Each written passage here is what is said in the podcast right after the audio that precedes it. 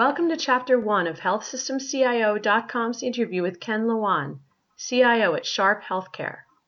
In this segment, Lawonn talks about the evaluation process his team is facing and why they're using consultants, the significant role cost will play in the decision, and how his team is looking to take data analytics to the next level. Hi, Ken. Thank you so much for taking some time to speak with us today. You're welcome. If you could start by just giving um, a brief overview about Sharp Healthcare, uh, what you have in terms of uh, number of hospitals, where you're located, things like that. Sure, be happy to. Uh, Sharp Healthcare is integrated delivery system located in San Diego County. Uh, we have seven hospitals, four acute hospitals, and three specialty hospitals, including a large women and children's hospital. Uh, two affiliated medical groups, uh, Sharp Rees-Stealy, which is a foundation uh, plan medical group that has 550 providers in uh, 22 locations, and then uh, Sharp Community Medical Group, which is a independent practice affiliation IPA that uh, aligns over 700 independent physicians with Sharp. we also have a health plan, so we have 110,000 members in a health plan that's growing very rapidly. We have two skilled nursing facilities and uh, also have home health and hospice. Uh, Sharp employs about 17,000 people. All right.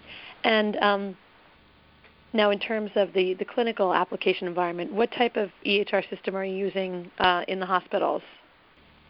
Hospitals are on, all on Cerner. Uh, we've been uh, running Cerner for about eight uh, eight years. Okay. And then are the medical groups, what are they using? The medical groups are on TouchWorks. Uh, so we run a version of uh, Allscripts TouchWorks uh, for the uh, Sharp Rees-Stealy, or what we call SRS group. And then uh, Sharp Community Medical Group has a, a hosted service that they provide um, uh, to some of the independent physicians, and that's also a TouchWorks implementation, but it's actually a you know second instance of that. So they both okay. use uh, Allscripts TouchWorks. Okay.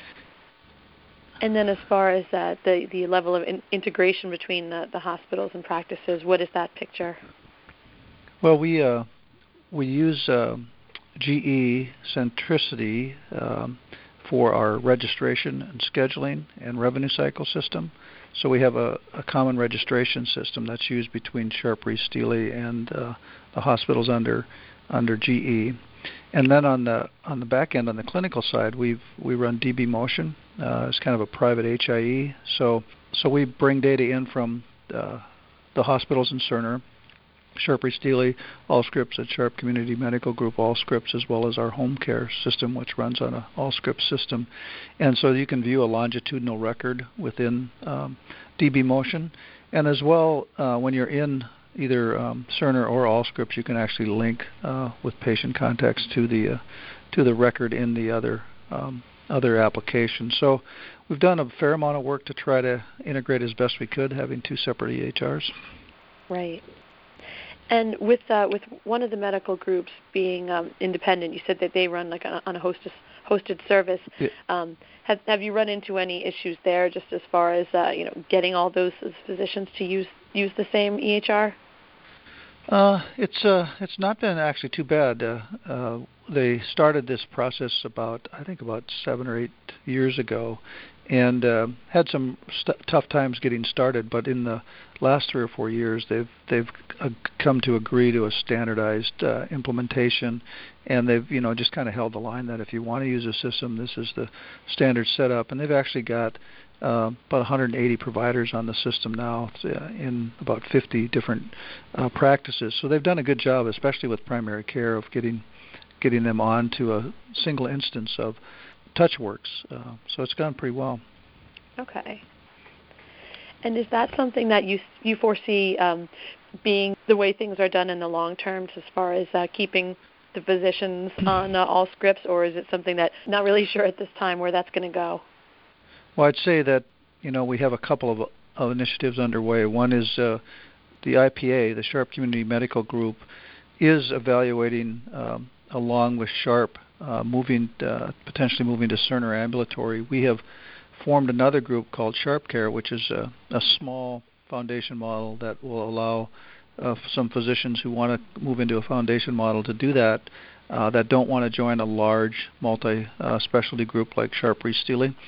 And uh, as we look at the system we want to use there, we're evaluating uh, Cerner Ambulatory, and uh, and then um, if we were to do that, Sharp Community Medical Group would actually convert their physicians off of Allscripts onto onto Cerner Ambulatory, and then we would use that as our kind of our independent offering as well. Mm-hmm. Um, we're we're close to a decision on that. I'd say in the next, uh, certainly in the next uh, uh, 60 days, uh, 45 to 60 days, we'll have a decision whether to proceed with that or not. In addition, we're also doing a um, uh, a process we're we're working right now to engage an outside firm to help us evaluate our current situation with the GE, Allscripts, and Cerner against uh, an integrated uh, solution. You know, fully running right. a, a Cerner integrated system, and just kind of weighing out the pros and cons, the cost, the you know what the long-term uh, viability of those two alternatives are. So, I think you know there's a sense that over time it makes sense to uh, to move to a, a, single platform, but there's no immediate plans to do so.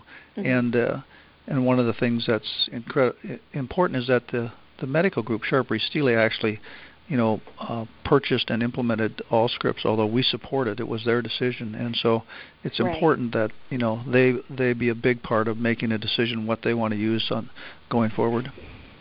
Right, right, yeah. I see that from a from a management leadership perspective, really wanting to make sure that that you would have the necessary buy-in. Yeah, absolutely. The other the other area of uh, of concern is you know do we stay on GE for practice management and revenue cycle for the long term? Um, that's a you know system we've had for a long time. We've done a great job of leveraging it.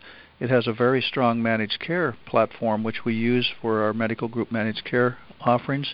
Uh, but you know, as you begin to look at it, you see the value of having a, a integrated scheduling and registration system with your with your EMR. Right. So that's also a big component. You know, and it's also it's possible that we could move everything to Cerner, parts of you know like just revenue cycle and practice management to Cerner, and not the EHR, or or stay where we are. But we we hope to have a strategy on that um, in the next uh, six to nine months, so then we can begin to plan for it. Right. But as things stand now, you're able to make it work well enough, having the, the multiple uh, different vendors. Yeah, we are. We've done a good job of, of uh, you know presenting an integrated uh, you know view for clinicians, although they have to you know link out to see that. Um, we we believe that we've done a fairly good job of of uh, you know providing a good patient experience. One of the reasons why we feel like we have to look is that our entire community is uh, the other large providers in our community will all be on Epic. So mm-hmm. we'll have, uh, uh, you know, Scripps is moving to Epic. U- University of California, San Diego is on Epic. Um, Kaiser's on Epic, um, and we just want to make sure that we're providing our patients and our and our providers, you know, as good of an experience as our co- um, competitors are. Right. Yeah, that's a that's definitely a fairly competitive area you're in as far as some of those really you know uh, large health systems yeah, it is very much so. Okay. And uh, as far as the, the, the decision to bring in consultants with, with evaluating the situation, is is uh, the thinking behind that just really getting that, that outside opinion and uh, you know getting that, that fresh perspective? Yeah, it is. It's a combination of things. One is it gives us a perspective from someone who's you know uh, doing uh, consulting in the industry. It also provides us, I think, you know, kind of a uh, neutral framework in which to do the evaluation. We also uh, think it will allow us to kind of step back and let someone else kind of frame the questions and and challenge us where appropriate. And uh, so we we just think it's a it's a um, you know it's a better way to go. Uh, that getting some outside assistance will give us that independent perspective. We'll also leverage what experiences that others have gone through. As part of it, we'd we'd like to be able to, you know, talk to some other organizations that have faced decision mm-hmm. this decision and you know see what kind of weighed in on their decisions uh, to move forward one way or another. Right. How how much do you think uh, just the, the overall cost of everything weighs in? Oh, certainly does. Uh, you know, uh, one of the things we want to look at is cost, uh, both upfront and then ongoing. I think, uh, mm-hmm. you know, one of the concerns a lot of organizations have is really the ongoing cost for systems. You know, you might be able to make the investment up front, but what's the, what's the long-term cost? And it's what we're trying to understand. You know, if we were to invest in a single platform, do we gain some efficiencies? Uh, uh, do we reduce our operating costs on an ongoing basis, or is it going to cost us more? And I think that will play a, a significant uh, significant role in the decision. Right. Okay. Now, with with the systems that you have in place, um, what is what has your strategy been with uh, with analytics and, and you know leveraging that data to give uh, give clinicians the best uh, picture possible?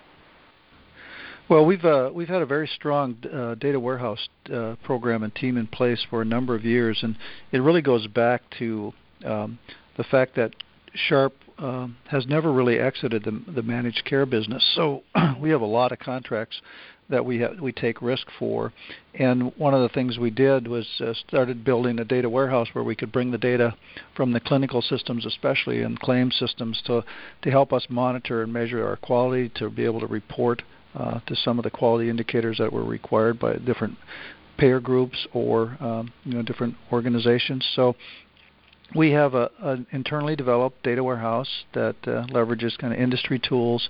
We provide a lot of um, of, as I said, quality reports. We do a lot of compliance reporting. Uh, we do a lot of measuring performance of of uh, individual providers. We look at uh, trying to understand our cost uh, to provide care on a uh, like on a per member basis because we do get we do get paid that way in a number of situations. We um, so we've done a, a lot of work with that. Uh, we're also now in the process of evaluating how do we extend that. You know, do we uh, um, do we bring in uh, additional information? We, just began to really bring in the financial information to really look at what the cost is. We understand what our charges are, and you know what the utilization is, and then we want to we want to look at analytics that can help us move more to uh, predictive analytics and more decision making on, on a real time basis because most of what we do today is very retrospective. Mm-hmm. Um, so we're beginning to do a kind of a proof of concept with a, a big data project because we believe that with all the unstructured data we have in the in the in the EMRs now, along with other outside data that we might get, either you know information about the environment or or um, even genomic data, that it's probably not going to support a, not, a, traditional data warehouse, and the process and processing and translation stuff is probably not going to be sufficient for that. So we're we're exploring um, uh, doing a big data uh, pilot uh, with some technology uh, from um, Cloudera and uh, we also su- supplement our data warehouse with uh, analytics tools from organizations like the advisory board uh, and others, where they have some specific analytics that are focused on you know performance in the hospital. So. Um, one of the things we're looking at is can we build out capability long term that will allow us to to not have to rely on on as many outside organizations. So we do we do an awful lot of analytics, both internal we use some secondary p- programs, and we're also investing in looking at uh, the big data and unstructured area. Okay. And when it comes to really, you know, getting that that real time data in front of the clinicians, what do uh-huh. you what do you think is the biggest challenge? Is it a matter of just standardization and, and dealing with these different data sets, or what do you think it is? Well, it's a combination. I think certainly that's a piece of it because if you're going to do it real time, you've got to be able to capture that data. You've got to be able to do any kind of standardization or translation or normalization of it, you know, um, in real time, and then you've got to be able to present it in a way that's meaningful and works into the workflow of, of the clinicians. Uh, because you know the last thing they want to do is stop and pause or go to another system to make a decision. So it's got to be fairly closely integrated back into your EMR. So we've been working with you know, Cerner on on some of the things that they're doing. Uh, we're looking at you know their their platform for population health and analytics, and um, it's really you know it's really trying to to get the information back into the workflow in a meaningful you know and useful way without having to ask people to to go out.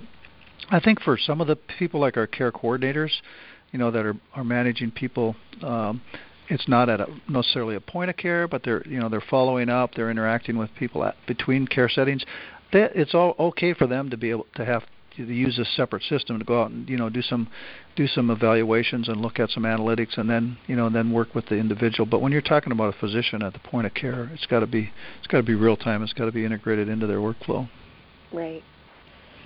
Right. It's a it, it's the big goal, but it's going to take a, a whole lot to get to that point. Well, and I think it's critical. I mean, I think you know, it's uh, we have so much information, and and we're asking people to make decisions and try to do the right thing, and we're being judged so much more now on, you know, on the on you know, did we perform the right test? Did we you know, did we uh, did we achieve the right kind of outcome? You know, everybody's looking at um, measuring people for fallouts from a quality side or for you know financial performance. So we've got to provide uh, people that are making the decisions with the information that can help them uh, understand you know where what the what the necessary requirements are and what the implications are. Thank you for listening to this podcast from healthsystemcio.com. To hear other podcasts, visit our website or subscribe to our account in iTunes at healthsystemcio.com backslash podcast.